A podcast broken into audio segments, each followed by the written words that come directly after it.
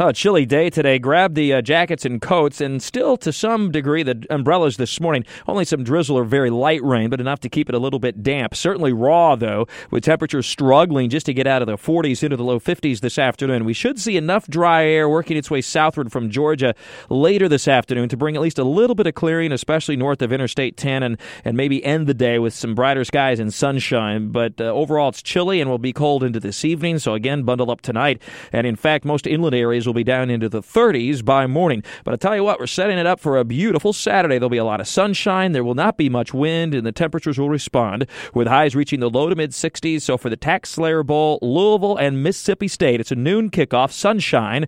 Temperatures in the upper 50s to near 60 degrees, warming into the low to mid 60s during the game. It really looks to be an outstanding day for football. Not too hot, not too cold, and not a whole lot of wind. And then as we head into New Year's Eve day on Sunday, the clouds will start to increase and thicken ahead of our next storm system, but it looks like the rain holds off until later Sunday night, so it should be okay for festivities New Year's evening. Uh, just make sure you uh, bundle up. It'll be cold Sunday evening as temperatures drop through the 50s and into the 40s, with those clouds increasing and thickening, bringing some showers late at night and into Monday morning on New Year's Day. And what'll be the trend back to colder temperatures. It'll be quite breezy, and we'll be stuck in the 50s all day long on New Year's Day, only to turn even colder at midweek.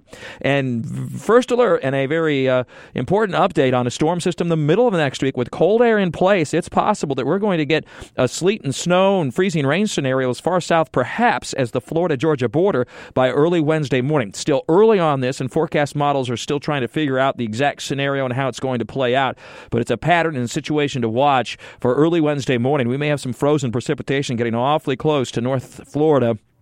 And that would again be Tuesday night and into early Wednesday morning. And then once that storm moves off, coming in behind it will be some very cold air. Whether or not we were to get any of that frozen precipitation that far south, one thing looks for certain that the middle and end of next week will be some of the coldest air we've had in a long time. High temperatures likely not getting out of the 40s, and nighttime lows that'll drop into the 20s and 30s. Should see a decent freeze in quite a few places, especially inland, mid to late next week. In the Buresh blog, just updated the 2017 weather year in review. Check Check it out. All kinds of major weather stories, of course, ranging from tornadoes early in the year to wildfires, and then going from drought to deluge with some very heavy rainfall, uh, as much as nearly an annual amount of rainfall during just a period of months from May through September.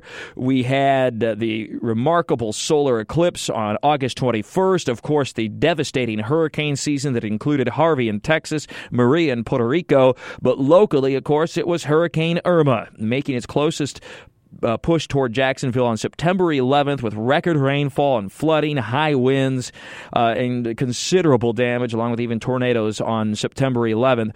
And then uh, we followed that up with still some pretty wet weather all the way into October. I break it down month by month in the Buresh blog, WOKV.com and ActionNewsJax.com. Have a great and safe weekend, a very happy new year with all your weather all the time. I'm Chief Meteorologist Mike Buresh from the CBS 47 and Fox 30 Action News Jax First Alert Weather Center for News 1045 WOKV.